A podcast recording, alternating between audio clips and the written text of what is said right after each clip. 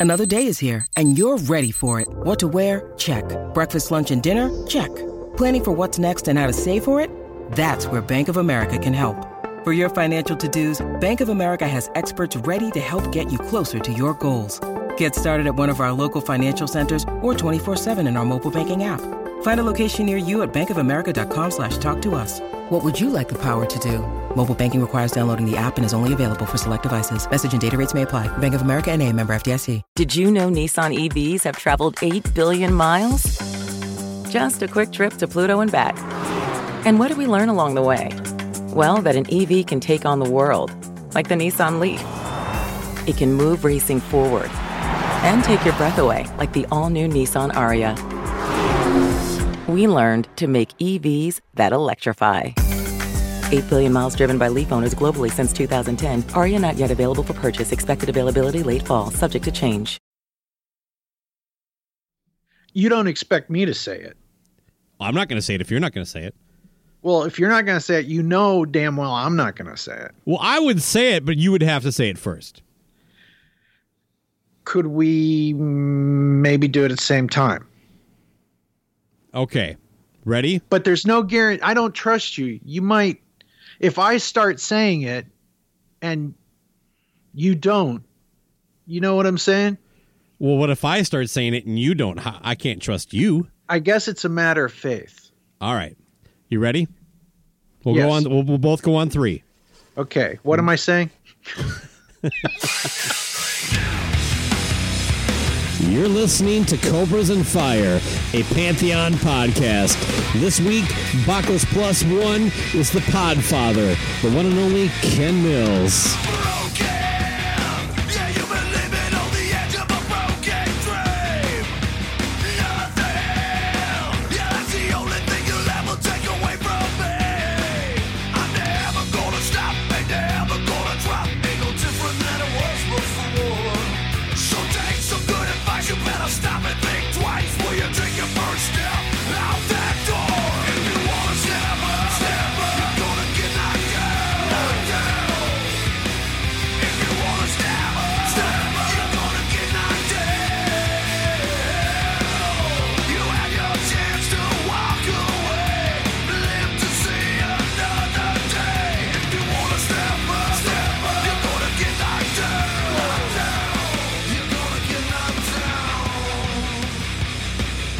Welcome to Cobras and Fire. My name is Bakko, and today my plus one is a man who needs no introduction, but for the listener's sake, I'm going to introduce him as the Podfather, Ken Mills. Welcome back to the program, Ken.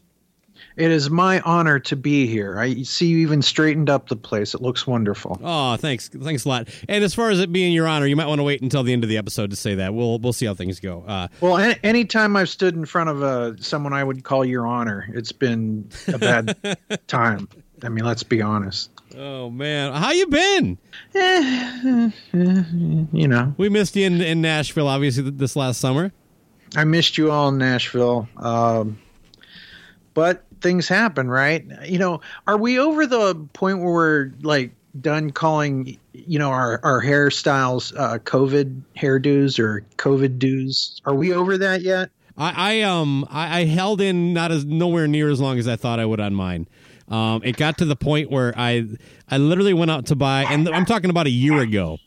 Uh, I went out to buy an actual pair of clippers to cut my own fucking hair, and every, they're they're sold out because everybody is cutting their own hair around that time. Just like toilet paper, you couldn't get toilet paper or hair clippers.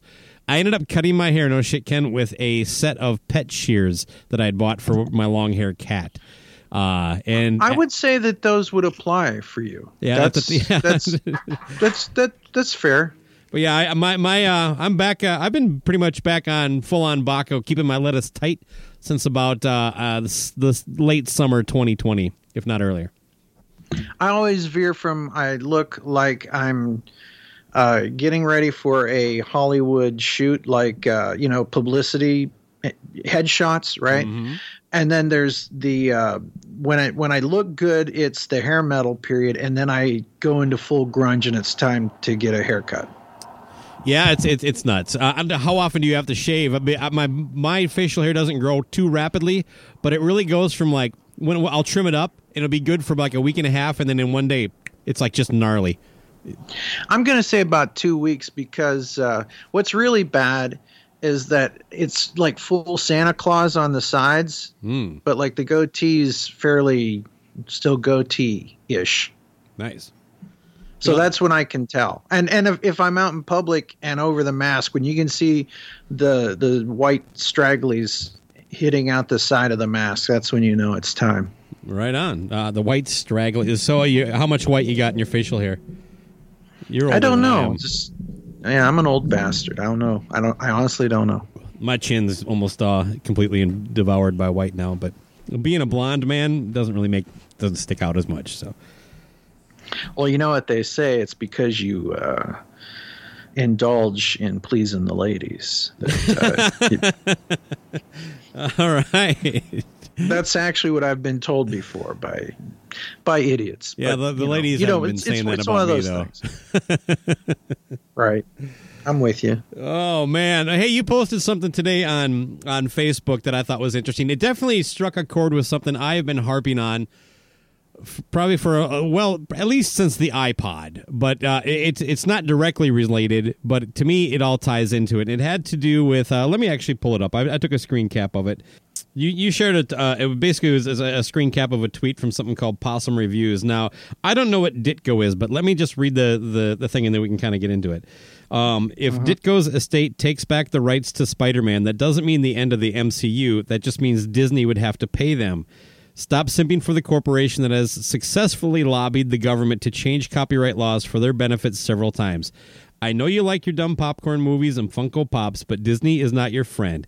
They snatch up the rights to everything they can, copyright troll the little guy, and monopolize entertainment. They are the enemy of artistic expression and diversity of vision. And it was that last sentence that that to me automatically started thinking about like Oh man, I remember when I mean first of all Disney has been buying everything, but the merger with Fox and people like fanboys going, "Great, now Wolverine can fight Deadpool." As if like that's worth like to me if these things matter to you, you should not be a fan of things that are going to stifle creativity. If you are hugely passionate about music, why the fuck are you watching The Voice? You know, I mean, uh, these are things that are counterintuitive to what you know means a lot to you, and to me, this is just another example of that. Well, I would agree with you, but let's. There's a couple points. The first thing is who is Ditko? Yeah. Steve Ditko is an artist who is a contrarian and a curmudgeon, and he has his own unique vision. He did not actually create Spider-Man, but he created a lot of things that wound up being part of the Spider-Man mythos. Like, for example, Warner Brothers slash DC uh, tried to make some changes to the Superman legend because the people who had created like the Daily Planet was like, look, I created the Daily Planet instead of the Daily Star, so I want payment every time the Daily Planet is referenced. So they move things, right? They tried to To avoid the take out payments some of, of those of creative people. Yeah. yeah. and it went so far that like uh, Superboy, even though it was based on, it's kind of like the transitive properties, right? It was created on the Superman as a teen. The person who actually created Superboy went into the office. Said, "I got a great idea. The kids are going to dig it. Here's what we'll do." Right? Chomping on their cigars, the people said, "Sure, run with that for a while." so there was like Superboy cartoons and Superboy merchandise. Well, the estates of the people who actually created Superboy wanted pay, so they were like, "We're just going to get rid of Superboy. We're going to wipe him out. Yeah. Never existed." And they literally wiped him out rather than give up some money. And they've since brought him back and are able to make it all whole. Whether those people got paid or not, I don't know. And somehow, not as much as they should have. Let's put it that way. On the other hand if you're doing work for hire, like for example, the place you work or I work or whatever, and they say, look, we need a saying for this commercial we're going to put up. And you do the saying, and it becomes like the saying that goes around the world. Like, Where's the that's beef? a poppin'? Yeah, like, where's the beef? But let's say it's that's a poppin'. And like all of a sudden it's on Saturday Night Live and the pres Joe Biden's like, that's a poppin'. And Donald Trump, let me tell you, that's a poppin'. And everybody is saying that's a poppin'. Is Gene Simmons You're saying going, well, that's a poppin'. This is Gene Simmons, and that's a poppin'. Oh, so there you go. Yeah. So uh, you can even have David Lee Roth. That's a poppin'. Wow. You know. So anyway, I'll do uh, uh, Sebastian Bach can do. Is like that's a poppin'. that's the new Cobras and Fire catchphrase. That's a poppin'. Cobras and fire. So- that's a poppin'. Boing hot. So You get um, like people like walking around. They have like a Cobras and Fire logo shirt, and they just point at each other and go, "That's a poppin'." Yeah, and you can have it just above the belt buckle. I'll let you figure that out. Yeah, baby. So- yeah, uh, not a lot of T-shirts get prints down that low. Like that'd be just a flat black shirt across the front and down at the bottom, just above the waist. It says "That's a poppin'." With an arrow, maybe. Yeah, Uh, the arrow might would be, be too fun. suggestive. Uh, you know, Yeah, children maybe. are out there. Well, that's why you're the idea guy who came up with "That's a poppin'," even though I Exactly. just actually I- came it was up a with it. beautiful. So now we're. I remember coming up yeah, with it. it was a yes. So anyway, so let's say you create "That's a poppin'," and your business says, "Thank you, man. We're going to take you out for dinner, or we'll we'll buy a, a pizza for lunch next week." That's your payment. So when that's a poppin' becomes the that's a poppin' the movie or that's a poppin' the musical. Or that's a poppin' too. Electric Boogaloo. Uh, yeah, you're you're you're you're fucked out of the money. that's it. It doesn't matter what's popping, your wallet's not popping. You know. I, look, all- all that I understand, and that those are all really strong points. But to me, that kind of leans back to like, I, my criticism goes to the fan, the one that goes, "My God, did you hear that Disney owns Star Wars and they're now going to have their own channel? That's fucking awesome." No, that is the worst news I've heard ever because I like Star Wars. I like creativity. I like Right. new ideas. And what you just described made sure everything I like is going to get squashed. It's going to be, become the least important aspect of it. I don't need a fucking Chewbacca blanket. I want a good Star Wars movie. I'm going to say that it's it's uh, more than one thing can be true at the same t- time. Absolutely. Yes.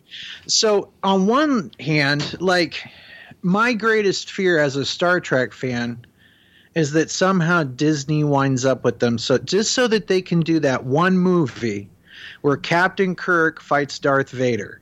Do you know what I'm saying? Mm-hmm. Oh, that'd be awesome. and it, I'm sure there's a part of me that's a fan that would say that's awesome, right? Yeah. And I mean, even as a Kiss fan, which for the good and mm. bad that comes with that at times, like Kiss fandom nowadays, I'm actually anything you're a fan of that was from the 60s, 70s, and 80s. This is the this is the tough time. This is the time of diminishing returns for the most part. Uh, you know, everybody's getting up and where they need walkers and depends on stage, That's- and uh, you know, it's it- just harder to pull off the look, right? But we, It's let's be honest, everything. Ken. A big part of that is that like the, our generation, you know what I mean? Just can't. We won't let things go. Just just let it go, man. You know, th- they drag their kids to these things and act like, oh, it's the next generation. Just just fuck off, man. Discovery was the coolest thing about Kiss for me, and then all the music I get to do after that, and the idea that like it would be better if my dad turned me on to Motley Crue. I'm like, yeah, no, it would have been worse. That's why the kids nowadays don't give a fuck about anything. That would be like your dad saying, "Now, son, before you see any porn, I want to introduce you to Seka." You know what I'm saying? Hmm. It's like, Dad, I'm not sure we should be having this conversation. Yeah, you know, like it always creeped me out. Um, somewhere in the '90s, I was working somewhere, and this guy was like, "Hey, do you got porn?" I'm like, "Yeah." Not knowing where this is going. Well, I have a bunch of porn. Oh, okay, cool. Would you like to do like a porn swap, and I can bring some in for you, and you can bring some in for me? And I'm like, you know, there's a part of me. It's like this was before you could stream Yeah. anything you wanted in the world, right? And you're like, eh, maybe, you know, let's. But then you got to worry. Oh my God, what if I unleash? Because what if this guy's into something really weird, or the and I could never look at him? Yeah, Let- vice let- let- versa. Put it this way, right? because you know there are sh- there are families out there in this world where there is a shared laptop or something in that house that dad has used and teenage son has used, and they've opened up YouPorn or whatever, and their recommended videos are in the back of their head. Are they going? Are these recommended because of what I watched or because of what dad What watched? did. Yeah, but this was before there was like laptops were a thing, right? No, no, no. Yeah, Like I'm, I'm. I'm, I'm translating it. I think that that's kind of Yeah. an interesting dichotomy. That, like, look at it in the current sense. It's like, you know, it to me, it would creep me out. Going, hey, you enjoyed jerking off to this. Other people who jerked off to this jerked off to this, and that other person might be your dad. Twisted Sister, for God's sakes. And it's like, we're sharing something I don't want to. Yeah. Exactly. So, but like even as a Kiss fan, there is a part of me that was like, "Damn, Kiss is going to be bought by Disney someday." and I know that that might No, sound that- crazy I'm to some but people. Disney, Disney looks big. Oh, I I know they do, but but here's the thing: Kiss fought Doctor Doom. You know, Kiss fought Doctor Doom in the comic book. Yeah. What if we could get that movie someday? The only way for that to happen is now that Disney owns Marvel. If Disney owns Kiss, so the nerd in me, you know, the kid from 1977 or whatever, is like, that would be cool. And the older guy is like, oh, they're going to fuck it up. Just, it's never going to be as cool as I want it to. And then they're going to own this thing that I love. But how much left is there in that dish rag? You know what I mean? The- mm-hmm. you squeeze, squ- how much is left in that orange? Is it there anything left? You know, you just wonder. And I'm just waiting for a Lost Boys remake. Oh wait, I'm sorry. That that that's happening. Right, right. But you know, on the other hand, people complain about remakes all the time, right? Like the Wonder Years just came out, and people are like, "Well, why would I watch that?" And first off, not everything needs to be for you. Okay, There's- that's that that that's the, that's a strong point. well, it is, but it is a And point. it's, it's it's what forty years since the original show. something like that. I think. Look, I think there there has to be a certain level of. Um, you you have to remove yourself a little bit and realize that you know the next generation. But I do think all these great ideas that they want to remake, they almost always flop. And those ideas were great because they someone said, "Hey, let's let's make this." Right. But it's not like Wonder Years really reinvented the wheel, right? I mean, you can say that Star Trek yeah, was it ruined TV for me, revolutionary. but, uh, Okay, so there you go. But mileage will vary. But the thing is, is like the thing that makes this new Wonder Years thing worth checking out is if you are a person who is of color, who is now getting representation. The thing is, is that I doubt that anybody who was of color went and said, "Hey, multimedia conglomerate that owns this thing, would you be interested in doing a version?" A modern version that takes place back in the 60s with people of color, right? Couldn't you also make the argument that you're pandering to people of color, though? Like, you know, Well, it's like is- ra- rather than going. give you a unique, your own thing, we're going to take something that was popular with white people and make it with black people. You know, I, I and, and I don't think I'm with you. Wonder Years is not a sacred cow. It was basically a TV show that was a TV show equivalent of the Christmas story, but Right. But here's why I'm for it. which sucks, Okay. by the way. What? The Christmas story. That movie's so fucking overrated. I love it, but that's me. You know what I mean? It's Yeah, part of my. only- no, yeah. I, am the unpopular opinion there. I guarantee it. Uh, I, I'm, I'm No, trust me. There's a lot of people that, no matter what you like, there's a lot of people that hate. As a matter of fact, I have this like I'm whatever it is, I'm against it kind of thing. Mm-hmm. It's like, oh, Jurassic Park, you got to see it.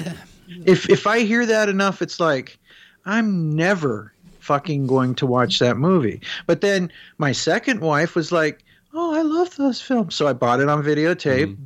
Then I bought it on vid- uh, DVD. Then I bought it on Blu-ray, and I still haven't watched the damn things.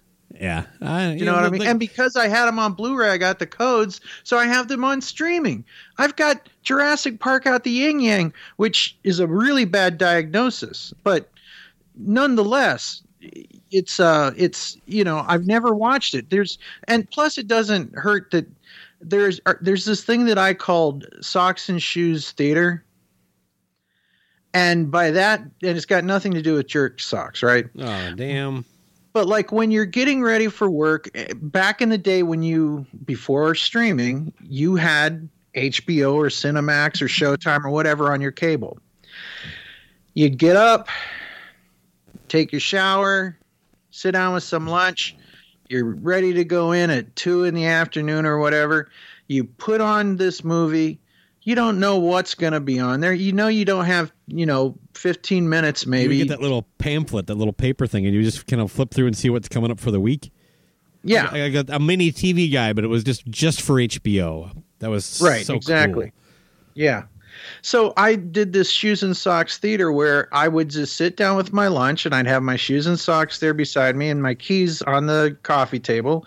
I'd finish my lunch and whatever was on, I'd watch it. So you'd get 10 minutes of Jaws at 2285 into the movie you know 35 into the mm-hmm. movie right and then the next time you like a three days later you're seeing jaws again but this time it's 4823 so i've seen jaws but like you know there was that film memento where it's filmed like out of Yeah, sequence almost in That's- reverse. yeah that's my version of jaws like Hmm. that i i'm sure that i have seen almost the entire film but just in bits and pieces like a jigsaw version I had all pretty much the scrambled up. exact same uh, experience, except for with uh, Steel Magnolias.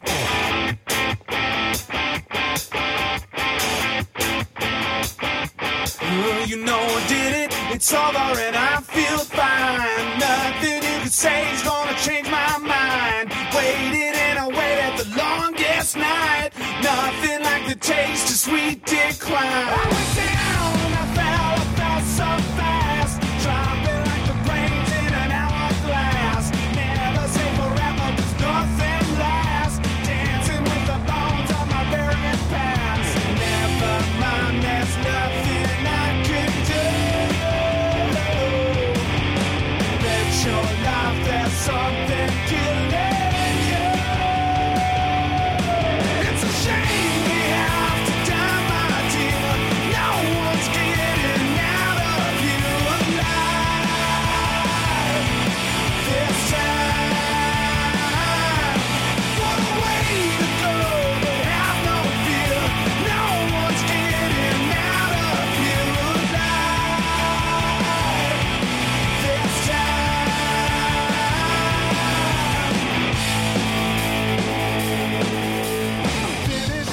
To me, to me, all these products exist because of creative minds and pushing the bounds of creativity.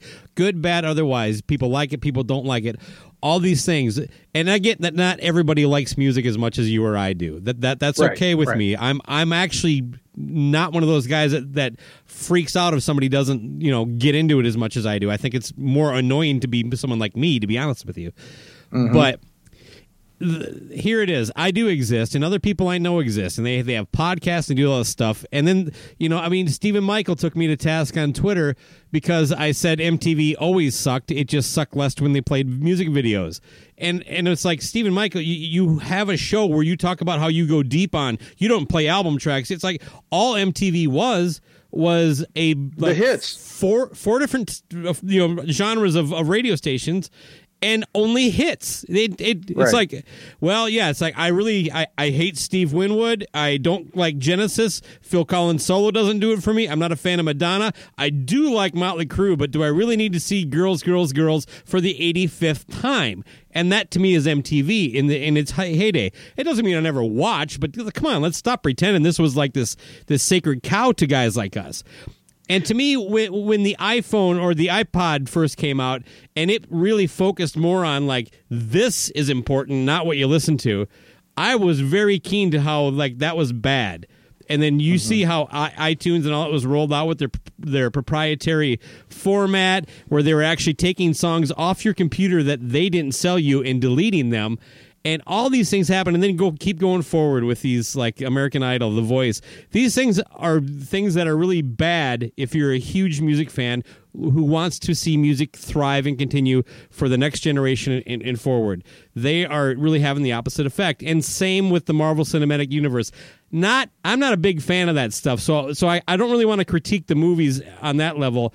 I, I, it just wouldn't be appropriate. But i will say this if you really like the idea of these things happening and, and being good then you don't want one company to just umbrella everything in the world. Everything right. Yeah. The weird thing is is that i am the person that marvel movies are aimed at when it first happened like i was blown away by iron man because it was like they got it right Yep. you know what i mean for all first- the changes the, first spider-man with uh tobey maguire was was Mhm. awesome And Captain America, that's my favorite of all the individual films, right?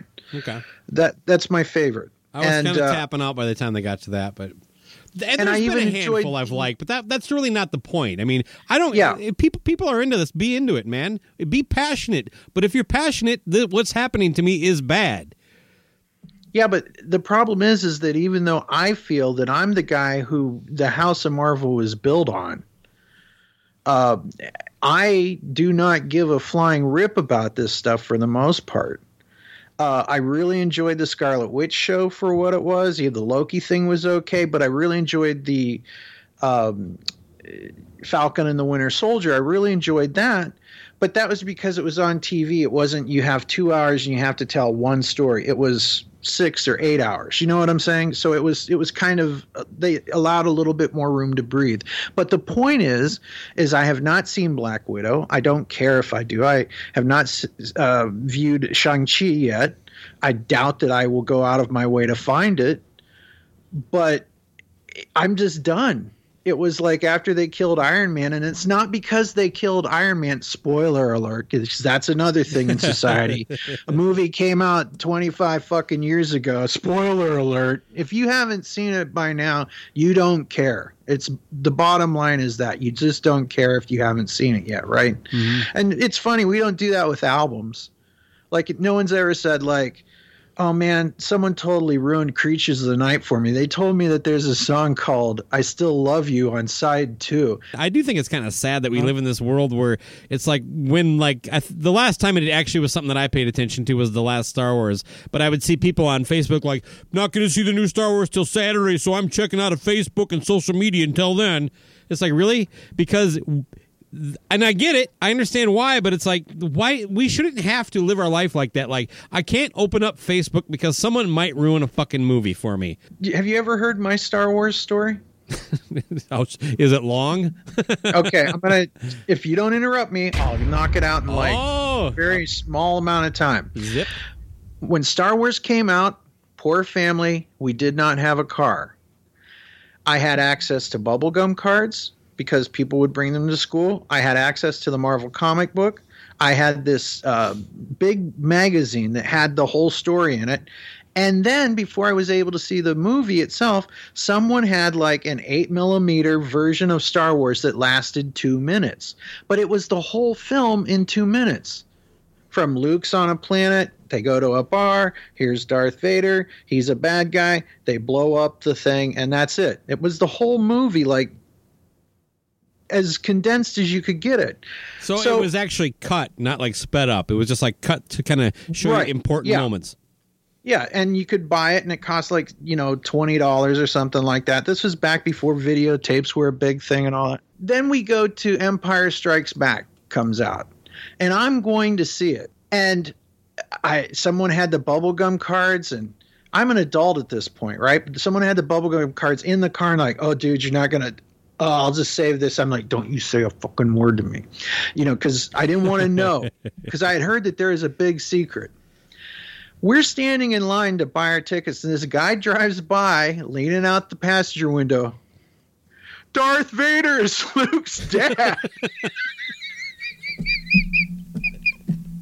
the whole crowd was like groan, you know what I mean?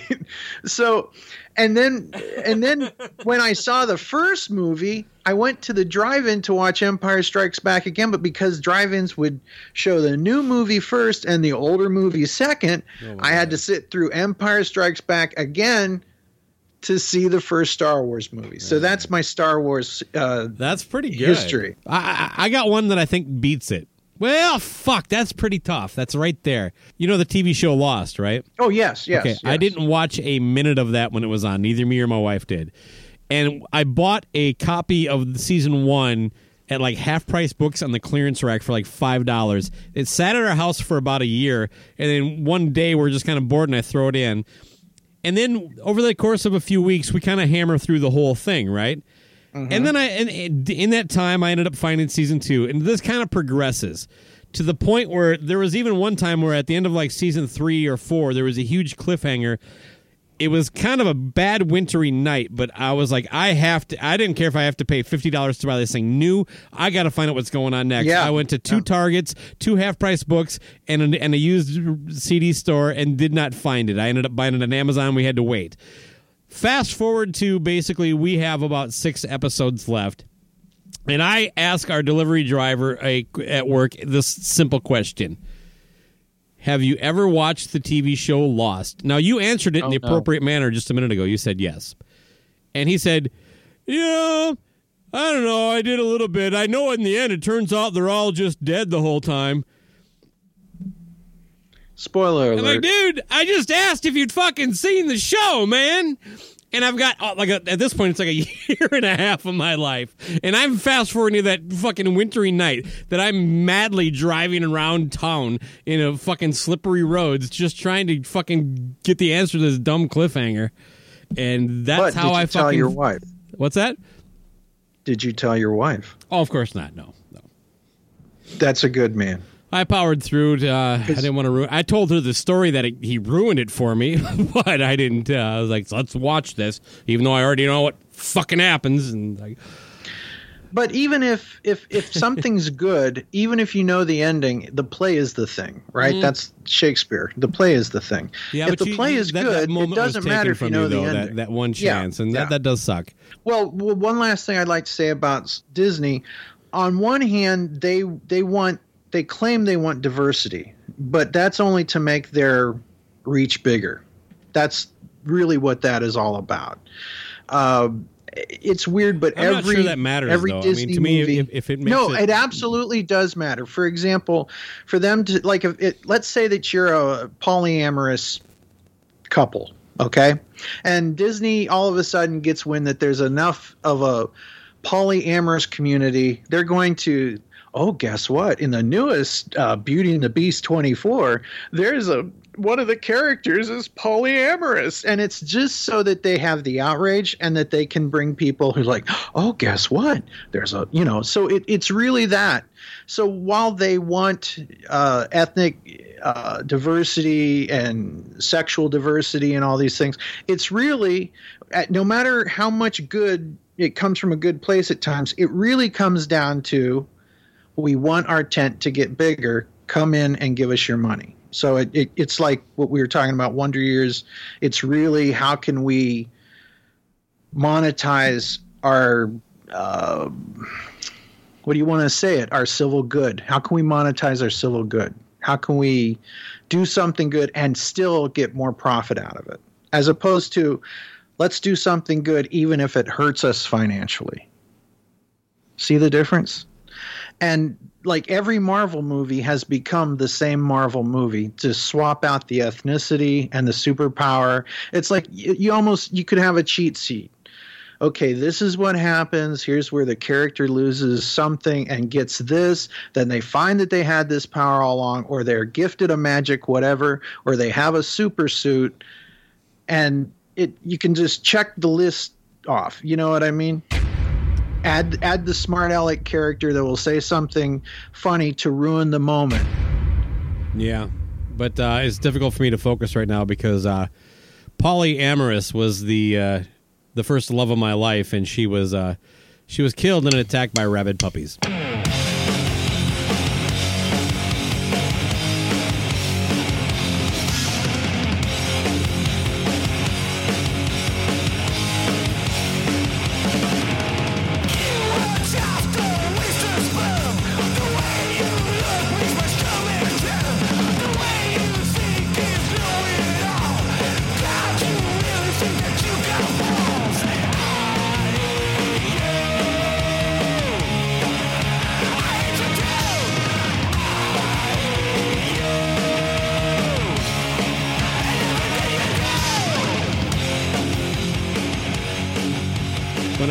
You to, to see if you'd, you'd be interested in doing this, uh, you brought up something that I thought was kind of funny, and I like to get into it a little bit because I actually have some very strong thoughts on it. You would probably you probably wouldn't be shocked to believe it was the idea that like uh, every T-shirt has to be black, and that was uh, it was sad and disappointing to Ken if I got your vibe right. Well, the the thing is, is that I pretty much because I'm a man of size. That's a nice way to put it, right? Stature. Yeah, even though I've lost a lot of weight, I'm still. Yeah, I've lost 156 pounds on my by the way. uh, I, I journey. love, I love the, the, the progress. Well, thank you, but I still got a long way to go, right? To quote the Alice Cooper songs. But I always hated it because, like, when you go to the big and tall men's store, which I've always said that we should just call it freaks and get it over with, right? Everyone can come here, but. Uh, they would have like these things that like for example it's it's it's okay if you have a pattern on a seat cover but if the entire like car is covered in that it doesn't look as good and that's how i always felt about like uh some shirts like oh here's the hawaiian pattern and it's like and now everyone can see me for eight miles you know what I mean? You, you said something different about like a, a like a Kate Bush shirt. Oh yeah, well, you know the thing about shirts is that, and it's the same problem I have with a lot of podcasting, right? The the same problem I have with t-shirts is the same problem I have with podcasting, and you know for better or for worse, I feel like the podcast kind of like set that stage. You know, here we're going to do an album roundtable, and then everybody does that same show only not too much different sadly i'm not saying we created it i'm just saying we were one of the first you know As the We all- prophecy foretold. as the prophecy foretold. That's right. But uh, you know, you should want to do something different. So when I see like the same T-shirt, the same Motley Crue T-shirt, the same Kiss shirt or whatever, it's just so simple and. Uh, annoying you know give me something like a kate bush t-shirt or something that's a little bit different like it's it's also often disingenuous but there's a lot of people that wear a band shirt like here's one motorhead I like Motorheads is fine. I have their entire discography. But You just call them uh, motorheads. I don't think you do. Did I say Motorhead? I like Motorheads is fine. No, I, Motorhead's entire discography. As in, Oh, apostrophe s. I, Yes. I think your diction was a little off then. Anyway, carry on. I like Motorheads is fine. It's not the first time my diction's been a little off. It's all about the diction. Yeah, So on this anyway, show, it's all about the diction. Yeah. yes. Exactly. So, uh, but for all the people that claim to love Lemmy, Lemmy is God. How many albums have they sold? And I'm saying beyond a greatest hits package. Yeah, come no, right, well, well, we're getting. Come on, I'm not. That's a that's a horseshit argument. Why is it a horseshit argument? It's perfectly valid. You can quantify success a lot of different ways than Mm-hmm. tickets sold or records sold, and the fact that uh, there's a lot of things. eh, I'm not. I'm, I just. I don't want to get too deep into this because I'm trying to get back Right. to the whole T-shirt. Well, thing. then we'll just skip it. okay, Edit edit that out. I'll edit that out. Yes, yeah. so yeah so it's you know there's a lot of people that claim to love a band but they're not really into that but that's a whole nother That's a thing but different thing, but yeah, to me, Yeah. the, the T-shirt thing. You, you talked about like you made the joke about the Kate Bush thing, which is a valid joke. By the way, there probably are Kate Bush T-shirts out there. oh there there are kate bush t-shirts it's just that you're not going to see a lot of straight uh, white guys with a goatee and a ball cap because that's like the podcast I do not wear ball caps. I have a fat head. I'm actually jealous of people who can wear ball ball caps. plus you're anti fred durst so there you go but uh, Uh, I'm not a lover or a hater. I am very. I'm Switzerland with Fred Durst. Uh, You're Switzerland. I, I like some songs. Like I love uh, the song "Rearranged." I think that is just an excellent song. yeah, That doesn't. Yeah, that doesn't mean I want the entire. I mean, have you ever had like we're getting back you know- to like what do you like, what you don't like. I mean, it's just like Yeah, yeah. Like there's there's like sticker shock. Well, there's also buyer remorse. Is there any band like like that you were kind of really into like the first six months of their career, and then you're like, why did I buy that? Like I There I has to be one or two, but honestly, for the most part, no. CDs, individual records, but I don't like. Sometimes you might buy, like back when I would buy CDs, I might buy it to check a band out and go, "Well, that was a bad purchase," but not like right right. down the road, pretty much immediately. Well, I was a disc jockey for a while. I did weddings and bar mitzvahs and everything, right? Ah, the bar mitzvah. Which, by the way, you haven't lived until the first week that James uh, Blunt's CD comes out, and the song "You're Beautiful" is a really big hit. and his father said, "I want my daughter father and daughter dance at the wedding to be to your beautiful. Can you make that happen? Here's an extra twenty dollars. Go get the CD. So I get the CD. And now here's so and so and the daughter, blah, blah, a happy wedding day from your father. He'd like to do the father daughter dance, blah, blah, blah, blah. And you put the, the CD in, you cue it up, it's all ready to go. You hit pause. And all I've ever heard is what they played on the radio. Yeah. Well, the CD version is different. Uh, the the radio version says I was feeling high.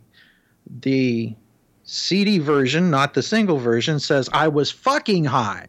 So in the ballroom at the lovely blah blah blah blah blah, this song about this guy who's high out of his mind, seeing this chick on a platform, going like, "Oh, I gotta leave with her. She'll she won't even say hi to me." Somehow that becomes a father daughter dance, but.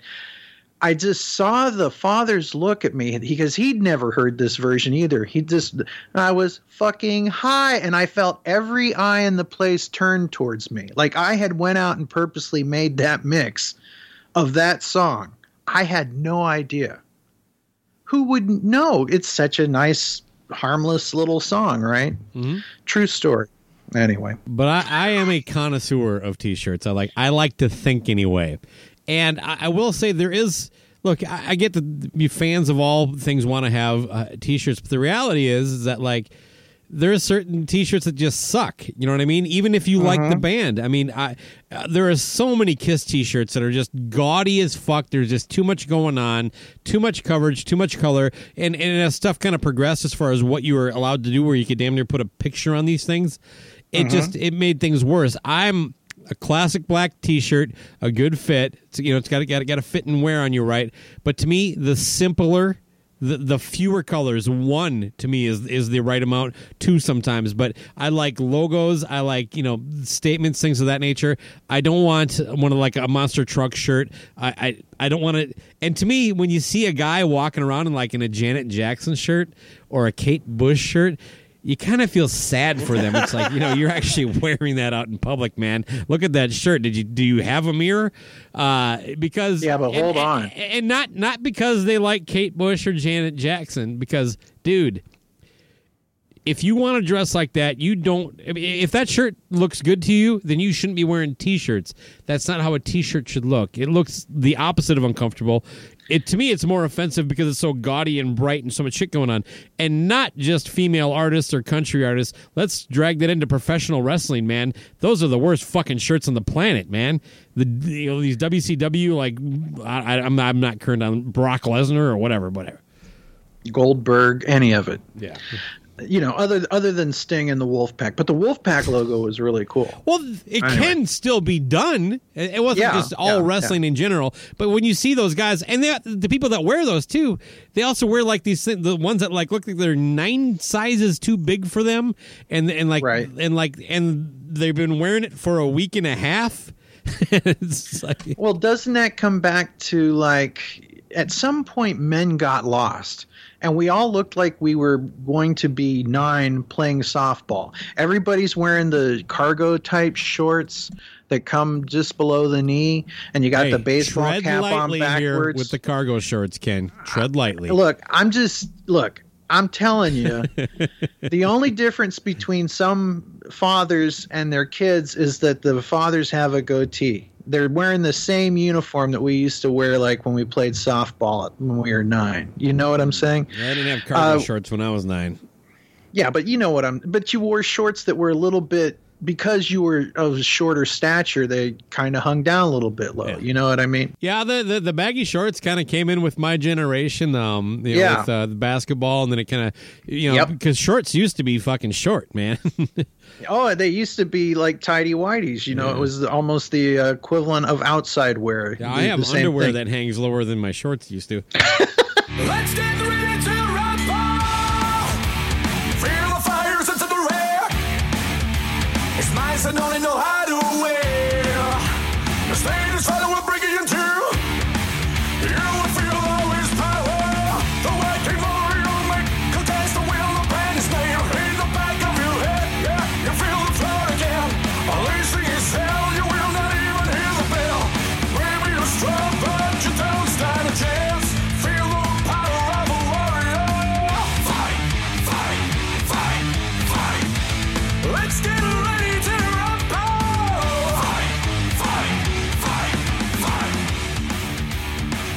if I see a Depeche Mode shirt or a Kate Bush shirt, that's at least different than fucking Sammy Hagar or Van Halen or ACDC, which I love all music, don't get me wrong, but it's the same thing with podcasts. You can get your checklist out. Do they have a background? Yes. What's the background consist of? Their record collection? Check. A fake background of showing them in the Batcave or a rock and roll stage? Check. Uh, a million gold albums behind them because every podcaster has gold albums? Check. Kiss logo? Check. you get the idea, right? I do, yeah. I get, I get the correlation. Absolutely. I mean, uh, we there was even like a handful of shows that made jokes about Rock and Pod. It's like it's really a sea of black T-shirts and cargo shorts. And, and look, much. that, that is, we really shouldn't be that surprised that like-minded people dress the same at an event, gathering those like-minded people. Look at any sporting event now. I mean, right now, I am wearing a Kiss T-shirt that is beat to fuck. It's rock and roll over. Actually, you've seen me in this at, one- at the first Rockin' Pod. Okay. but it's really loose on me because I've lost weight. But I love this shirt. This is like my painting shirt. This is like my. I, I'm not seeing another human, so so I'm guilty as anybody else. Don't think that I'm not. I, I'm rocking a dark gray Old Navy ringer tee with no no print front or back. It doesn't suck. It does. my other favorite shirt right now, and God help me, it is it is the stupidest shirt. Uh, I got a coupon saying if you buy a shirt, you can get another shirt uh, half off and the third one free. Right? Yeah, okay. So I walked if in. If you go to Hot Topic and- any day of the week, that's their standard deal. Oh, okay.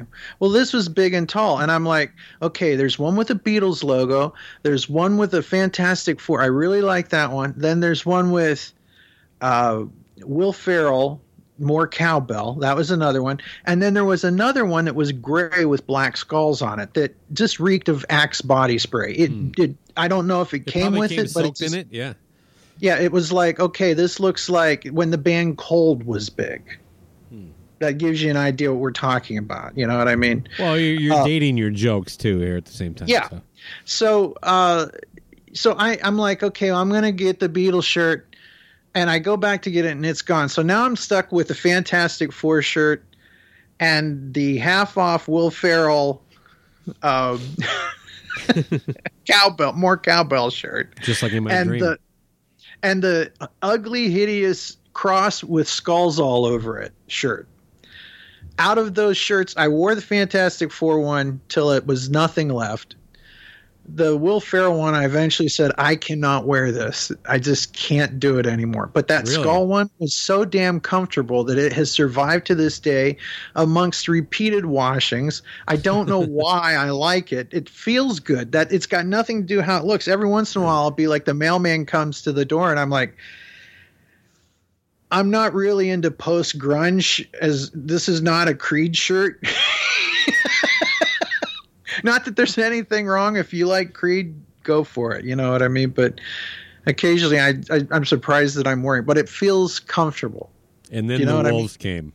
Yeah, and then the wolves came. Yes, you, you've read that meme, I see. So Oh, four. I got four in before you picked up on it. That, that no, was- I figured I figured it, but yeah, that's Oh that's a well, before you mention it, then I should say, yeah. Yeah. Well, I hit you with a pretty obvious one right off the bat, but uh, Yes, I thought so. But Uh, uh, all right. Well, yeah, another thing that you posted on, on on your your wall, which is of course pretty much the only thing I go to Facebook for anymore, uh, is to see what, what what Ken Mills is sharing today. And it was one that actually, I, it, it seems so simple. It, this is, it's always the best when it's like this, right? Like, this is so obvious, so simple. Why haven't I seen this before? And it was, who is more influential, Kiss or the Ramones?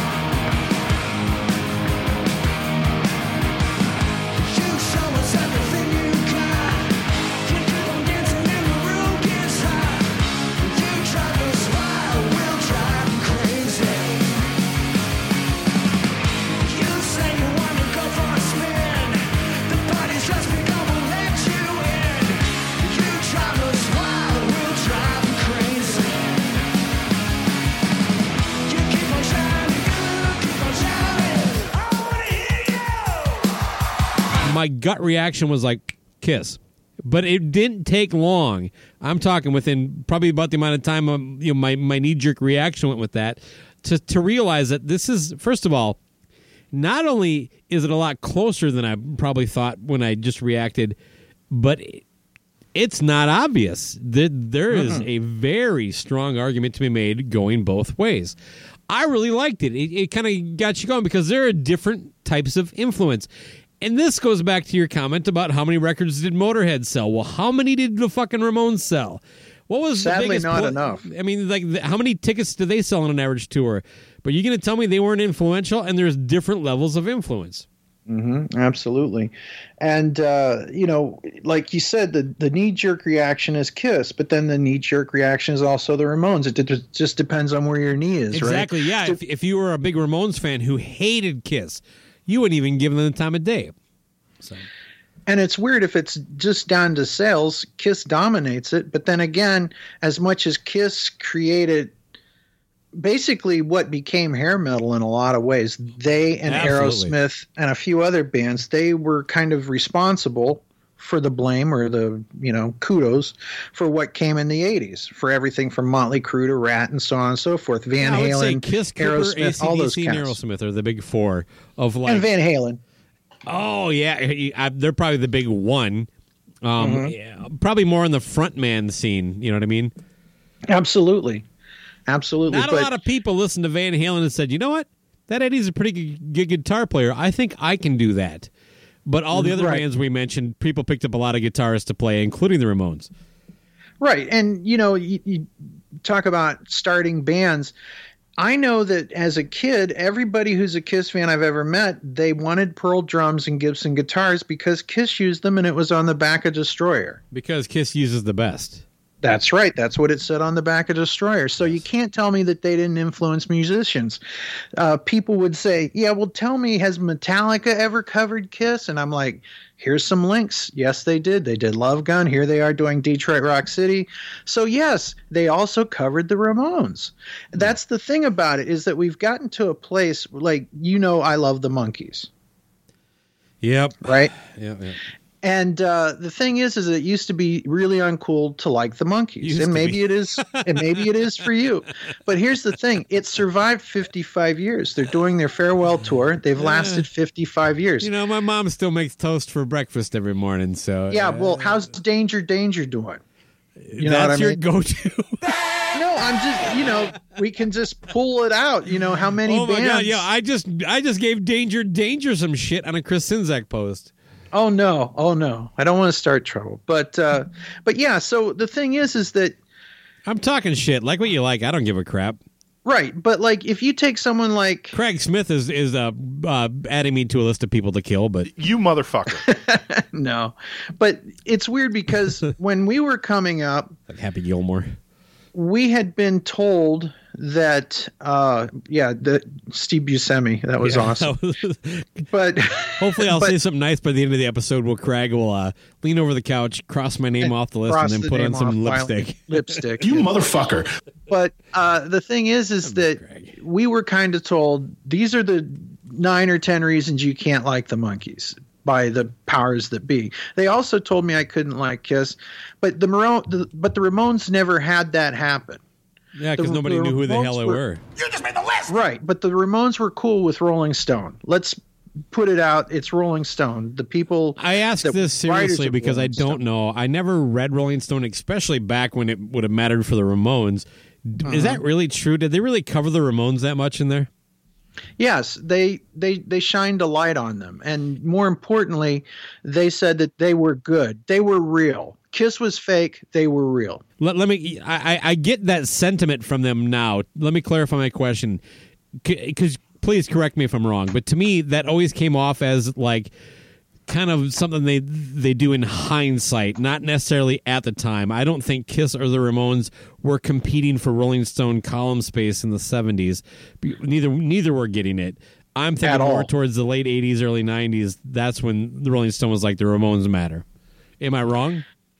Uh, you're kind of wrong Okay. because punk was punk was like a sacred baby to the critic. It was like this is real rock and roll. This is what rock and roll should be.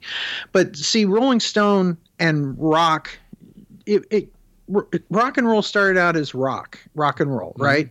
And it transgressed into rock. And right along with FM radio, which went from AM to FM, it it's it went from like where you had ethnic diversity, like there was war, you know what I mean, in Santana, and by 1984 they're gone for the most part. They're just gone. Uh, it used to be that everybody from Paul Simon could be played on your rock stations. That's all gone now. You know, it's weird that they are playing everything from Poison to Pearl Jam to Temple of the Dog to uh, you know stuff that they wouldn't play at all when it came out. But now that's now classic rock because the definition of classic rock has changed as we get older, right? But it went from some, being something for kids to being something for adults. And when that happened, uh, everything shifted and music was no longer for kids, right? Like we hate it when kids have anything nowadays. I'm not talking about you individually or me individually. But like when Justin Bieber came out, the amount of baby boomers and asswipes who love the Beatles would say Justin Bieber is a piece of shit and he has zero talent and then they would post pictures of his stupid haircut and then i'd post a picture of the beatles getting off the plane with their stupid justin oh, bieber Yeah. haircut and they'd like it's totally different no it's not totally different it's the same fucking hairstyle It is You're possible that. Justin Bieber is a piece of shit, and the whole haircut thing is a valid more than point. two things can be true at the same time right go, right? I say it all the time. but too. but the we will not let shit go that's the only reason we still have That's our generation. Well. I- it turns out you, if you were an adult during like the second Star Wars, you're a lot older than I think you are. But let's just say it: it's our generation. We've re ruined it. The pop culture generation. Well, it, it it goes a little bit further if you really want to get into this because this is I find this fascinating. I find this incredibly fascinating that um, I was born in 1963. My generation, the people that you know from let's say 1957 to 1974 was the first generation that got to see media for free. If if you saw a movie in 1929 if you saw a movie in 1942, you couldn't go get it off the video store shelf. You couldn't stream it. You couldn't watch it on YouTube. You couldn't watch it on Amazon Prime. Why not, you couldn't- Grandpa Ken? You couldn't. Well, okay, but you but you could not you could not see it on. You can still get it at Blockbuster though.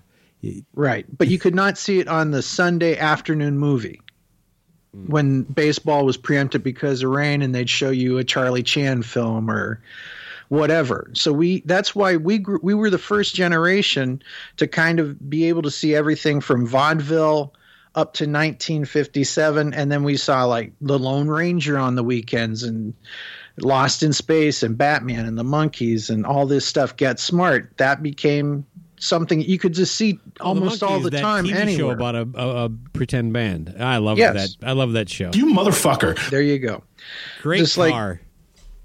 i thought it was cool but yeah, no, uh, I think that that back in those days, that from like the late '60s to to the, to the mid '80s, having a cool car was a key component to any show. yeah batman with the batmobile and then you Brother- got the or black beauty uh, Dukes of Hazzard, yeah absolutely it was a big thing and then And, they uh, went to helicopters with Airwolf. Absolutely. But that generation was the first one that could see Rudy Vallee appear on the Ed Sullivan show. So we were being we were able to see old pop culture large writ in our living rooms and that was when the birth of the by the four disc record set, set the songs of the 50s with splish splash I was taking a bath and my mom All upon I a remember Saturday night. I remember the day that that happened because my mom just like looked up. that was up. the day that my daddy died. There you go. But my mom looked up like at the TV like I got to call that number, you know.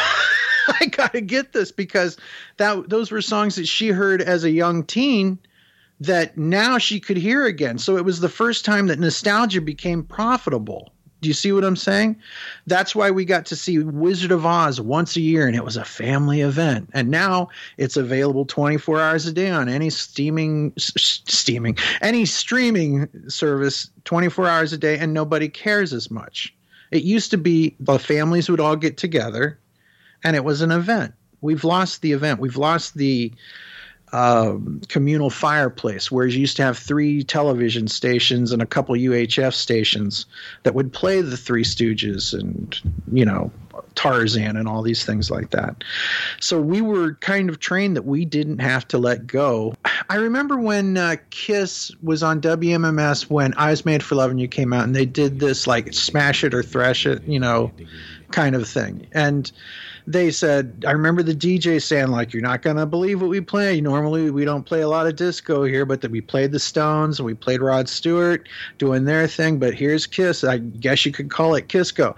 Let us know what you think about it. And I was made for loving you. I'm sitting there. My mom, who was a Kiss fan, which should have alerted me that, like, Kiss is not as cool as I think they are because she was she was tolerant of it. She enjoyed it. You know what I mean?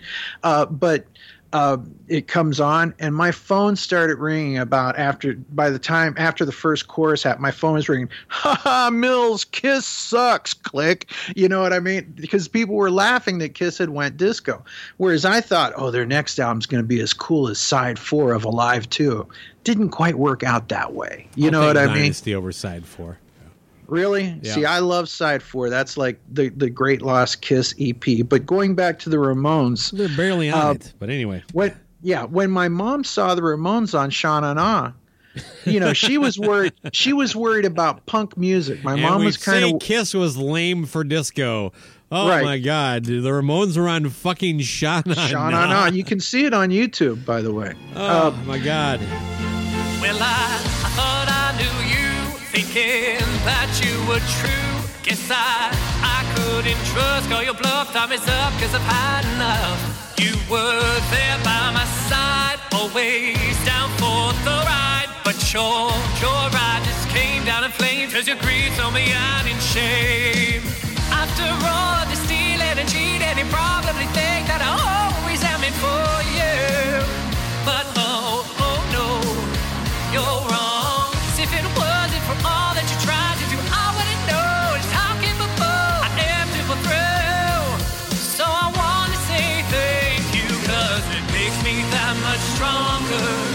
Work a little bit harder. Makes me that much wiser. So thanks for making me a fighter. Made me learn a little bit faster. Made my skin a little bit thicker. Makes me that much smarter. So thanks for making me a fighter. How could this man I thought I knew out? I had punk records in the Ramones. I had some Ramones records, and I kind of kept those upstairs because I didn't know what she was going to say. Because all she was seeing on the news was people spitting on one another and people cutting themselves and safety pins through the cheeks and stuff like that, right? So she's like, I don't know about this punk stuff, and uh, you know, so they're on Sean and Ah, and I'm watching it, and I'm only watching it because the Ramones are on it. And they do some song that's a big hit early on, and she goes, "Oh, all this is is Chuck Berry and Little Richards turned up to 10."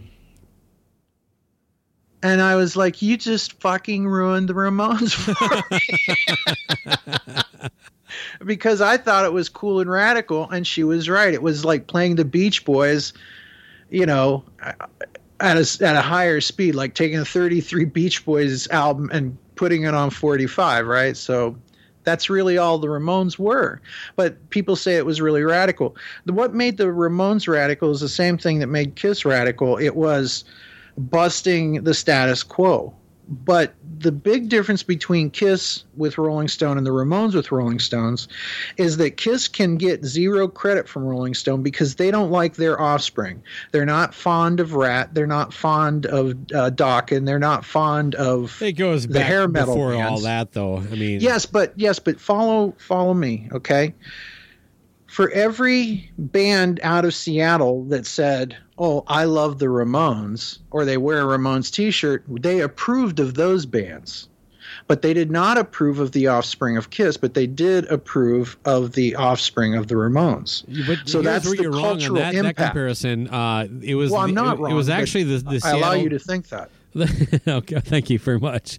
It was the grunge scene that actually made Kiss relevant again. A lot of those bands were like, you know, Weezer, Nirvana, all these bands that were Mm-hmm. doing kind of Kiss related stuff that kind of made them kind of cool again. They Absolutely, and that was- entire genre you're talking about, that. Mm-hmm. Ratt, Motley Crue, Poison, all that stuff. They did everything they could to distance distance themselves from Kiss. Uh, you know, Right. Mm-hmm. during during that heyday, where grunge kind of like, yeah, fuck yeah, I was a Kiss fan. And, yeah, I uh, love Kiss. I love Cheap Trick. I love anything. I, we love anything that came out of the '70s. It was cool all of a sudden. Yeah. The weird thing is, is I was getting to that with the Monkees. I started to head down that road, but we got separated. People yeah, like Dave that might have been Grohl, yeah, on your part, but people people like Dave Grohl, he doesn't care if Kiss gets into the Rock and Roll Hall of Fame or Cheap Trick gets in the Hall of Fame, or uh, the Ramones get in the Hall of Fame because to him it's all the same. Or the Monkees, to him it's just it's either music I like or music I don't. It's not music I can't like, or music I shouldn't like. It's just what I like. So the generation that came up during grunge, they didn't give a shit what Rolling Stone had to say. They didn't give a screw if you liked anything or didn't like anything, because it, it's it's it's almost similar to the way that like uh, my nephews, for example, when they grew up, they had already lived through Anthrax and Public Enemy doing their thing. Uh, A- Run DMC and Aerosmith had done their things. So for them, Fred Durst and those cats doing the rap and rock kind of thing, or whatever the hell you want to call it, it was no big thing because they grew up with it. That was their new default setting. It was nothing that was radical. Whereas opposed to people who were like my age, when it's like, can you believe this rap and crap and rock? It's like, fuck off, Yeah, you man. get all It's- butthurt over a Monkees joke, but you take all these cheap shots at Limp Bizkit all out of the. Oh no, I'm I'm not I, I'm not butthurt about anything about. of course you're this. not. I'm just uh, No, like, you're but- butthurt but- about my joke about being butthurt. There you go. But here's the thing: if you if you love Limp Bizkit, man, you Limp Bizkit the fuck out of it. You know what I mean? You have fun, you do your thing, and I support your right to do it. I may not go to the concert with you. I'm with you 100 percent unless it's Beyonce. Then then we have to talk. But uh, I actually have some Beyonce music and some Destiny's Child's music, but I don't hear it all that much. I asked you earlier about uh, are there any music that you have buyer's regret for? Somehow or another, I wound up with an Uncle Kracker, two Uncle Kracker CDs, and I can only chalk tread that lightly. up. My wife is listening to the show. all right, well. I love your wife, and you know, but uh, Uncle Kracker, I like. I found them going through CDs and like okay, I was a DJ. That's the only thing I can imagine because I don't ever recall like listening to this album going, it's really good or it's really bad. I had like no reaction to it. And I listened to the one single that was on it. You know what I mean? And it was like, how did this happen? It, so sometimes there's music that I find that I like go, where did this come from? And I just love so much music that it's you not like beyond. Kracker? Then I thought you were going in a different direction. no, Oh, it- okay. no, God Uh, no. well, let, let's go let's go to Kid Rock, right? Because man, that first album came out, I was down with it. I loved it. Bought the bought did a bar Oh, or with whatever. the bod, the bang, the dang, diggy, diggy. That's Yeah. Gene Diggy, Vogel. diggy, said the boogie, said up, jump the boogie. Bow with the bow, the bang, the bang, diggy, diggy, diggy, said the boogie, said up, jump the boogie. Bow with the bow, the bang, the bang, diggy, diggy, diggy, said the boogie, said up, jump the boogie. My name is Kid. Kid, Kid Rock. I loved that. And then he started talking.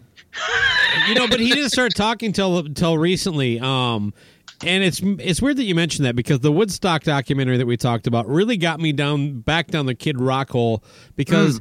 Hot. I just, as a person, he has just turned into just a vile human being, right? But we allow Michael Jackson songs to be played on the radio, and as much as I hate Kid Rock, I haven't heard any stories about him crossing a line like that. So, Right.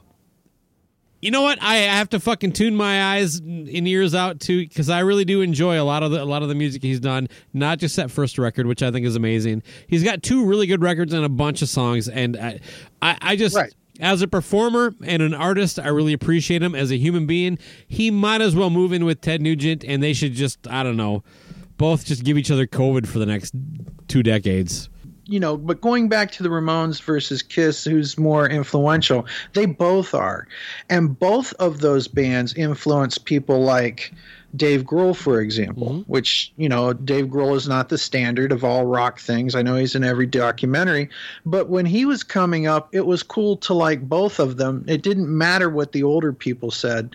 They just knew that it was cool to have a Kiss lunchbox that they inherited and Kiss Alive that was all scratched to fuck or destroy or whatever the thing was. It was just as cool to them as anything else as the it was Ramones cool to them when they were 19 to own a Kiss lunchbox that came out when they were six. And then, like the Ramones, Right. the irony of the lunchbox was what was cool at that time. The the angst of, of, of grunge. It was never ever cool in 1978 to be a huge Kiss fan and a cool Ramones fan. I, I just I disagree with that. It was to me. I still think it's real. but uh, but but it was to me at the time, you know what I mean? Well, I, But well, you but you grow up. Ken, Kiss. I never grew up in a world where Kiss was cool until the Heaven's on Fire became a hit, and then it was like, oh my god, I can actually tell people I like Kiss. It Well, was like, I did grow up in a world where Kiss was yeah, cool. There no, was a I, I know it existed now, but when you're like, I got into Kiss when I was 7 Uh-huh. and it, I, I I went to school. I had 42 classmates. One other one liked Kiss, and he was the least cool guy in in, in school. So Right. I had to kind of like bury this like side passion I had that like, oh yeah, you know, you guys do what you want to do tonight. I'm gonna, I just gotta go home. Meanwhile, I've got, I've got to park my ass in front of a TV to watch Kiss Meets the Phantom of the Park. So how old were you at this point? Seven years old.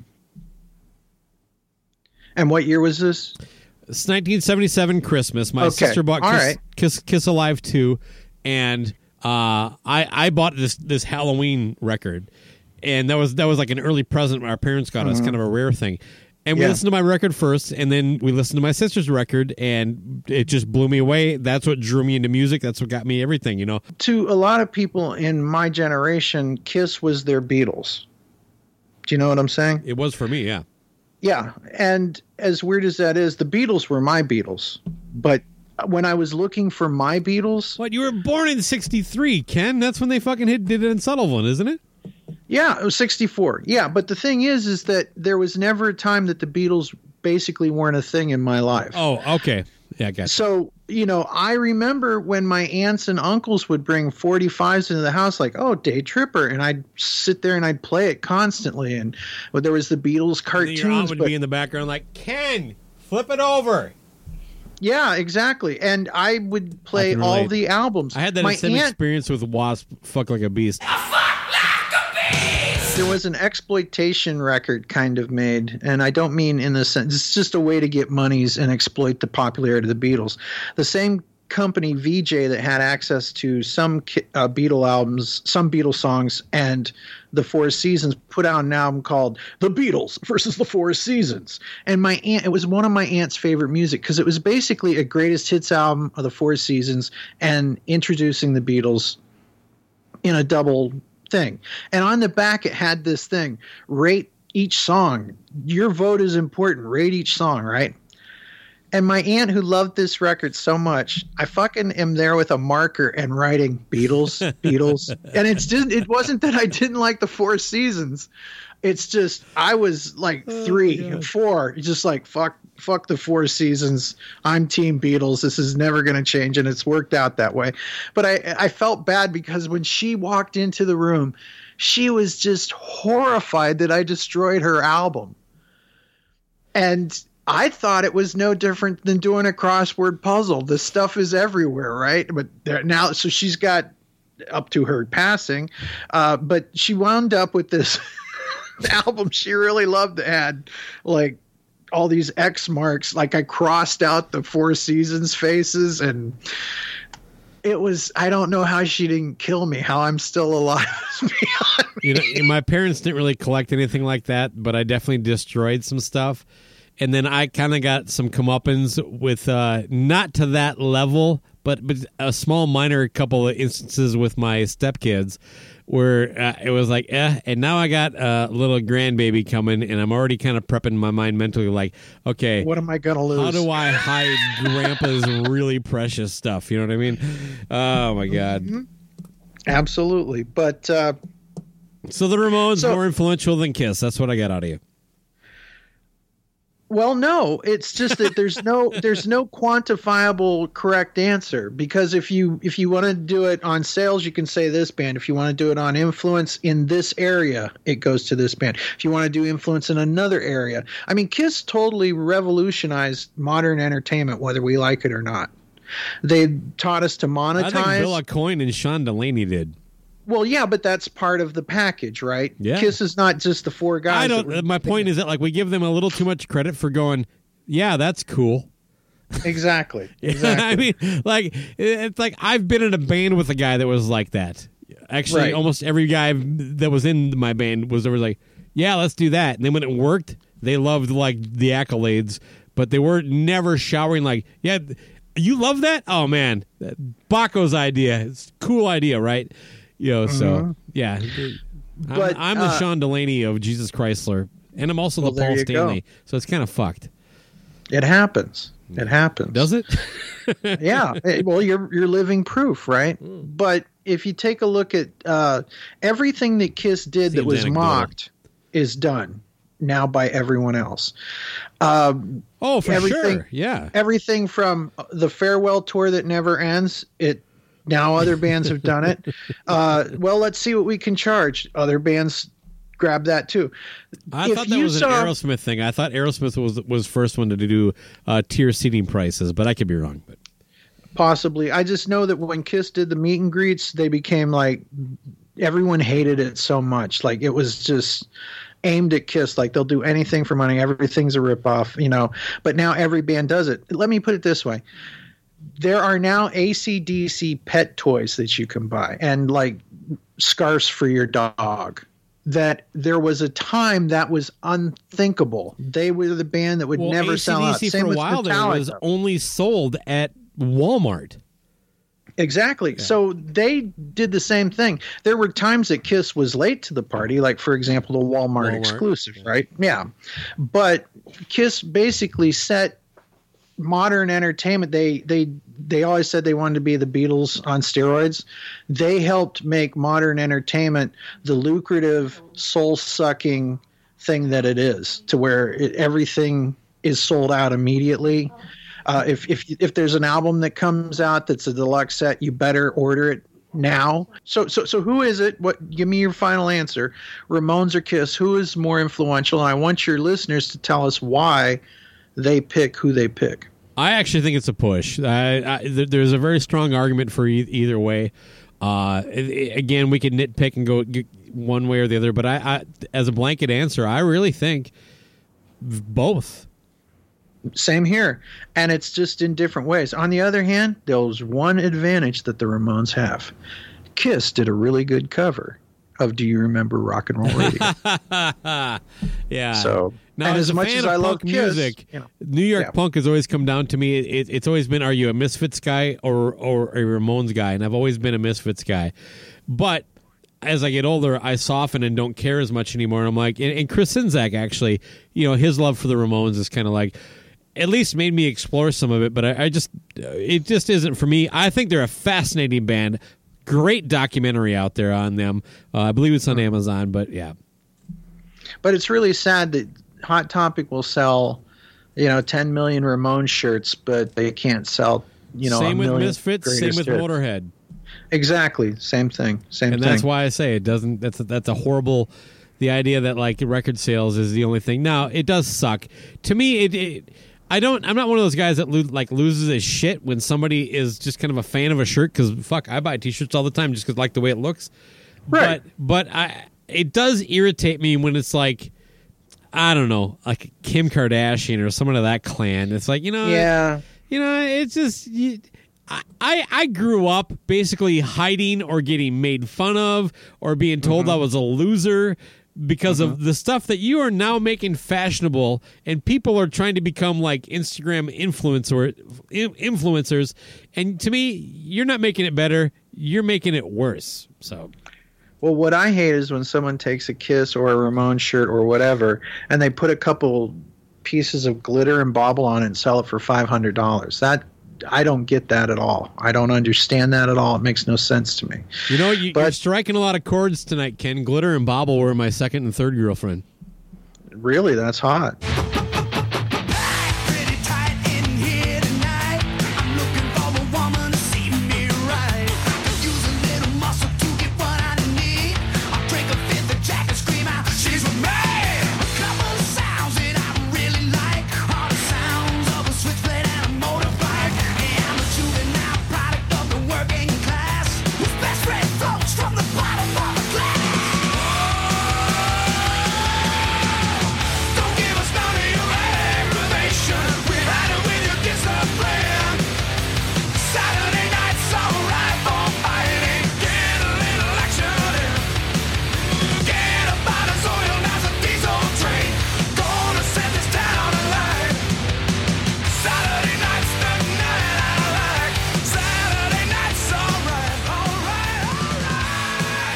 Ask you this: We talked about logos and T-shirts. What are your top five logos? Oh, no let's see if I can do this. Uh, Kiss for sure. Um, band logos, basically. Yeah. Um, whatever. I don't care if it's Nike. Whatever. all right, fair enough. Um, yeah, I do like. You know, I'm going to throw Nike in there. I love the, the little swoosh on, on like just above the breastplate there, uh, left breast. Uh, it's got. yeah. Um, the the Crimson Ghost from the Misfits is cool. Uh, let's see here. Oh boy, I'm just I just want to make sure I get this. I, I love that classic kind of white on black Beatles logo where where, where the, the I can't remember the font. They didn't always use the same one, so I'm not sure how to describe it. But Right. I have a hoodie. but the that- main one that, yeah, the, the main one that they had on Ringo's drum. Yeah, there we go. Um, uh, let's see here. I, I like the I like the Slayer logo as long as it isn't like dressed up. I just want the the, the five letters. Right. And I feel the same way about the Kiss logo. Like I love the Kiss logo, but the Kiss logo of the last 20 years has been like metal plated and fire around it and sparks, but the thing that made the Kiss logo great was that you could draw it real fast. Yeah, I can't believe I'm gonna say it. Jesus Chrysler, the JC, the J and the C. I got it you tattooed go. on my left arm. There we go. There's five. Okay. I'll I'll I'll name at least 5, okay? Iconic Batman, the Batman symbol. Just logo beyond compare. You know that and the Superman logos. They're almost the same, same ubiquitousness, if you will. Uh, the Beatles logo, the Kiss logo, as long as it's like the simple one, not the one that's on the crap merchandise of the last so many years. No airbrushing, just straight. The Cheap Trick logo is amazing. Um, I love the Monkees logo. The guitar. Oh, you know what? Cheap Trick logo is kick ass. It is. It's absolutely amazing. There's nothing more punk than that logo. That logo, whether they were a punk band or not, that is everything a punk logo should be. You know what I mean? It looks like it was made by a cheap mimeograph. It, you, it's DIY, It's right? perfect. And you didn't ask. So that's like my top five, I'd say. Okay. Five or six. You didn't ask me what punk band I liked. Oh, what punk band do you like? My main thing is I 182. no. I, I, I, I love the Ramones. I dug what they did, but it, as I said earlier, was basically the Beach Boys, Chuck Berry, and Little Richards amped up to 10. But uh, they had an influence on a band that has nothing to do with them, really, except one, two, three, four, right? And it's The Clash. Their first album is all that one, two, three, four. It's the same thing. But I love The Clash. But I- don't know if they're always punk. That's like saying the Beatles were a rock Yeah, combo. no, they're they're You know, definitely not. Yeah. But but the Beatles were a rock and roll combo that turned into Sergeant Pepper's. So were they rock and roll anymore? They transcended what they started out as. But that first Clash album is one, two, three, you know that sort of thing. White, right, gotta right, right, right, right, right, that sort of thing. You know, you don't know the lyrics, you're just screaming and pogoing. But but the but the Clash were the band that I felt grew into something, whether people like it or not. They expand it in front of me, and as a Beatles fan, I love it when bands get to expand, which is one of the great tragedies about Kiss. Anytime they tried to expand, it was looked at as that's a no-no.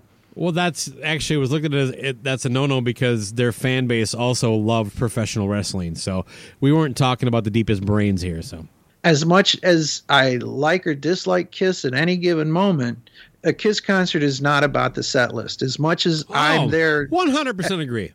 As much as I'm there for the music, you're Unless also you're the there Kiss for cruise. a show. When they're playing the fucking hits on the Kiss cruise, that's bullshit. I agree, but it's incentive to pony up that six thousand bucks, right? Um, there Wait, was no, no. some. Them not playing it is. Oh yeah, oh yeah. yeah. That's what I don't get about the last Kiss cruise. Don't cruise. fucking it was play like, Love Gun or Detroit Rock. They're basically eh, look at their last set list.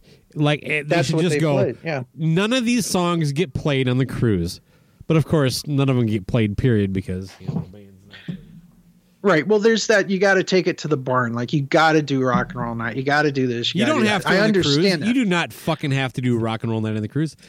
yeah, I but if disagree. they di- if they didn't do rock and roll night on a cruise, that would be all we'd hear about for the next six That- months. Can you I- fucking believe it? Challenge Like- accepted. I'd love to. I'd love to find out. I'd love to find out. I I, th- I think you would find if out they that went deep and played only songs they never play live, I don't think the people on the cruise is the type of audience that would go, "How come I didn't hear fucking Beth?"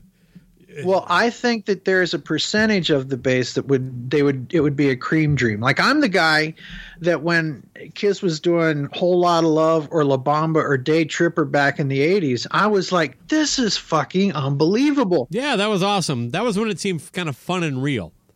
And every time there'd be one asshole just off to the left or right of me going, I fucking came here to hear Kiss songs.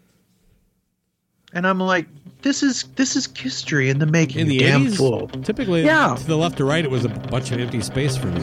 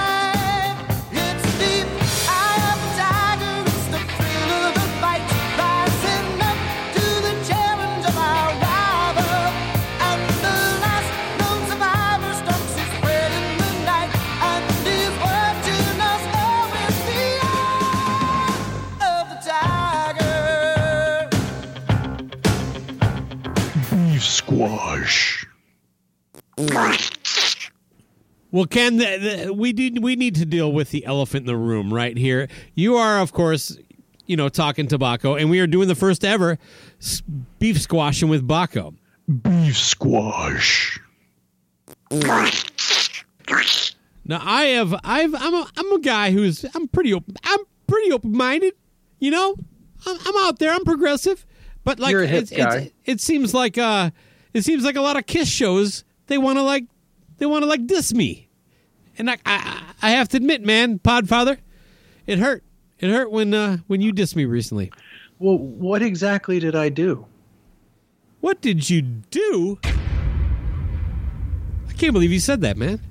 I, I'm I'm sorry. I honestly, I, I, what are we talking about here? You, oh, you're gonna pretend like you don't know what you did. I, I honestly don't know what what's what's up. Well, a while back, Kiss restarted their end of the road tour. Yes, which they shouldn't have, but that's No, my opinion. that's, that's a on. different question. Yes, the That's neither, neither here nor there, which means I don't give a fuck what you say. when people say that's neither here nor there. Anyway, go on. So anyway, uh, a- a show, and I shared a picture. Another show did, and I, I in my original post, I, I, I shared the full credit. They had a picture behind the scenes of, of one of the VIPs for the, one of the very first shows, and uh, it was a woman standing about three feet in front of a giant sheet of plexiglass, the kind of plexiglass that stops you from sneezing on the, the buns at Golden Corral. The salad, yeah, Yeah, yeah, okay. absolutely. and behind her was Kiss, all kind of decorated like a bunch of little dolls, looking as happy as they typically look at these VIPs, which is not at all. And I just shared that picture, and again, of course, gave credit to the original source. And I said, like going to the zoo. Well, that was my funny zinger. Like going to the zoo. Uh, and you liked it. And then about 32 minutes later, you had actually grabbed that picture off my page, shared it on your own page, and you, as a man who tags me in fucking everything. I mean, hey, here's here's a new episode of the Monkees podcast I do. I got to tag Bakko in it. You Didn't feel- motherfucker, eh? It it monitored even like sharing or crediting where you got it when you clearly got it because you liked it 31 minutes earlier. Right. Uh, and then I, I did like it. Oh yeah, yeah, exactly. Thanks. Well, thanks, thanks, Podfather. Anyway, uh, then you went, took it further. You took it next level, man. And this is where the line, like, I was ready to accept that. That happens all the time, man. Everybody does that. We all do it. But you crossed the next line, and that was where you you basically reworded my joke. You said like a human zoo, and that's Oh, that's not that's not true at all. None of that is true. oh really None of that is true. Oh, yeah. I I- okay. Are you I woke up-? No, no, no. I'm going to tell you this, and now this is the like the Quentin Tarantino movie where you've just explained everything, and now we're going to do, and now. So we're going back in time, and you're going to reset the time. So here we are. All right. So I woke up and I got my trusty tablet because I always check and see what stupid thing has Gene Simmons said today or what thing has the Monkees fan upset and uh, who's upset in the cheap trick world because these mo- fandoms that I kind of do shows about, you know, they're all very volatile at times. I know it's hard to believe, but it's true. And uh, so I get up and I see like your picture. I see Decibel Geek's picture. I see it's all the same picture, right?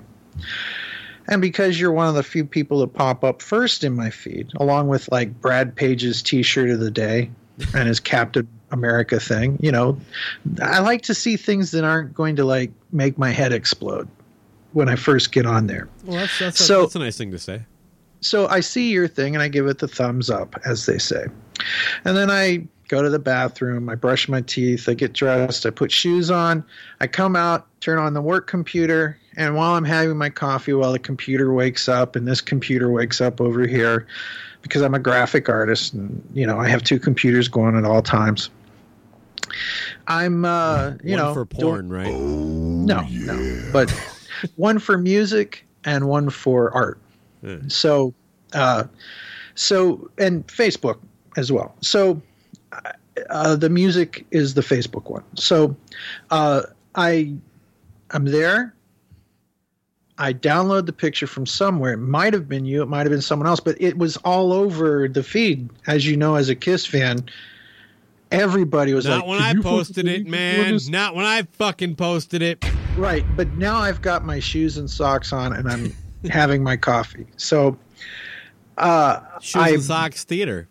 yeah, exactly. So I put that should become a thing. Hashtag shoes and socks theater. But uh, but and if you're watching We're selling Pornhub, sock well. theater, sock theater is a whole different thing. So, uh, but uh, if theater. yeah, jerk sock theater. So there, there's a t-shirt. There's a thing. Now that's a poppin'. So if if you so by the time I'm gonna make a post on the podcast second page, computer's all porn. no, no, That's a uh, poppin'. that, that's what tablets are for. Anyway, uh, Ooh, so that's a poppin'. Yeah, that now that's a poppin'. But so I, I'm doing the post on the podcast, and I'm I upload it, and I'm like, this is what a meet and greet has been reduced to, or whatever. And then a little bit down, I wrote. We're living in a human zoo, which is a line from an album, Animalize. No, it's from Asylum. Sorry, some Kiss fan out there. Save your letter. We don't need it. It was off, you know, catch a turning tricks for money. You know, we're living in a human zoo and all that stuff. So that was my thing. That it wasn't that you wrote human zoo. It, or, or did you say it's like they're in a zoo or something? What, what was your it's line? Like going to the zoo. Yeah, so see, yours is completely different than mine. Mine is actually quoting a Kiss lyric. You know what I mean?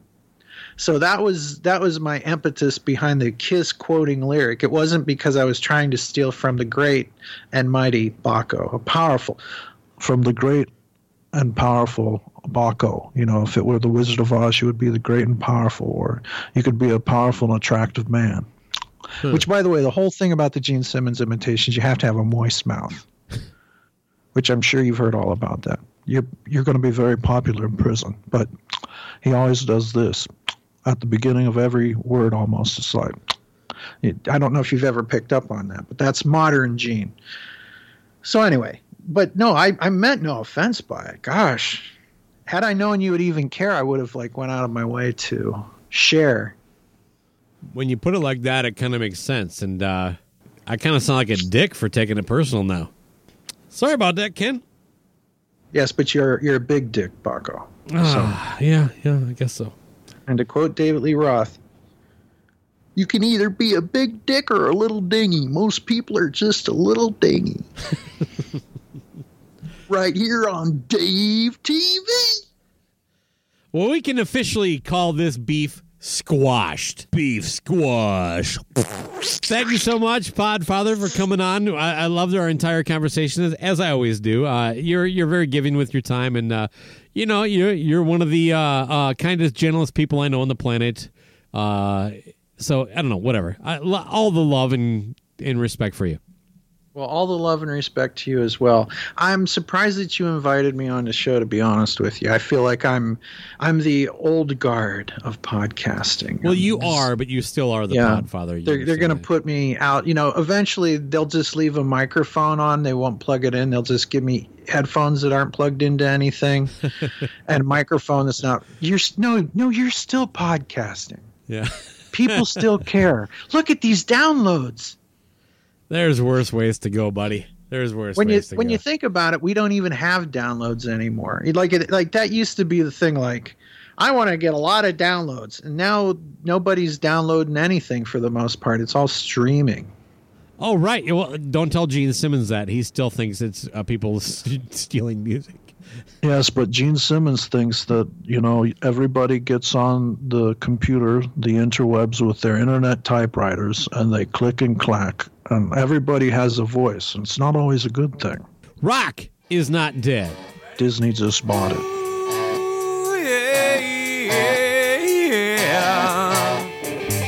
You got your mother and your brother, every other undercover telling you what I say.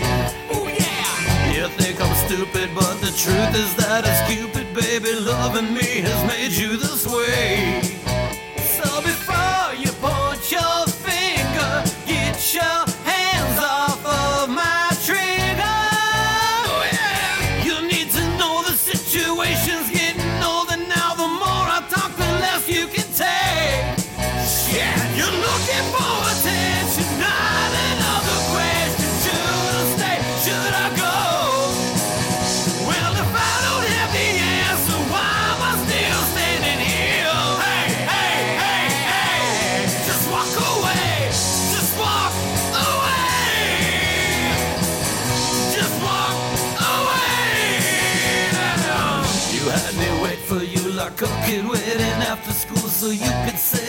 never showed.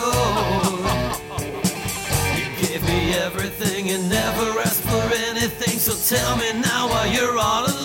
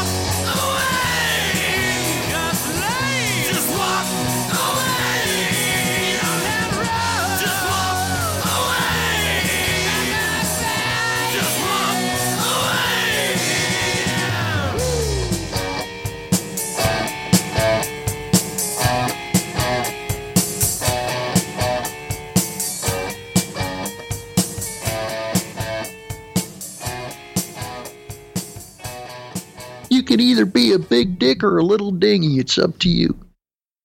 Did you know Nissan EVs have traveled 8 billion miles? Just a quick trip to Pluto and back. And what did we learn along the way? Well, that an EV can take on the world, like the Nissan Leaf. It can move racing forward and take your breath away, like the all new Nissan Ariya. We learned to make EVs that electrify. 8 billion miles driven by Leaf owners globally since 2010. Ariya not yet available for purchase. Expected availability late fall, subject to change. It's NFL draft season, and that means it's time to start thinking about fantasy football. FantasyPoints.com features industry leading experts and prognosticators using proprietary hand charted data to help you score more fantasy points. FantasyPoints.com is the place to go for whatever kind of fantasy football you play. Whether you play fantasy football, daily fantasy sports, or do a little bit of everything, Fantasy Points has the meticulously researched content to guide you to victory.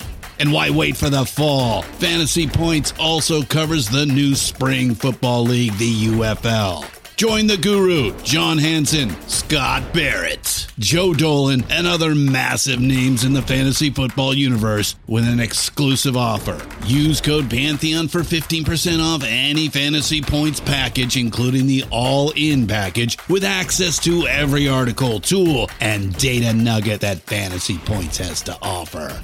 That's fantasypoints.com and code Pantheon for 15% off at Fantasy Points. Fantasypoints.com. Code Pantheon. Score more fantasy points.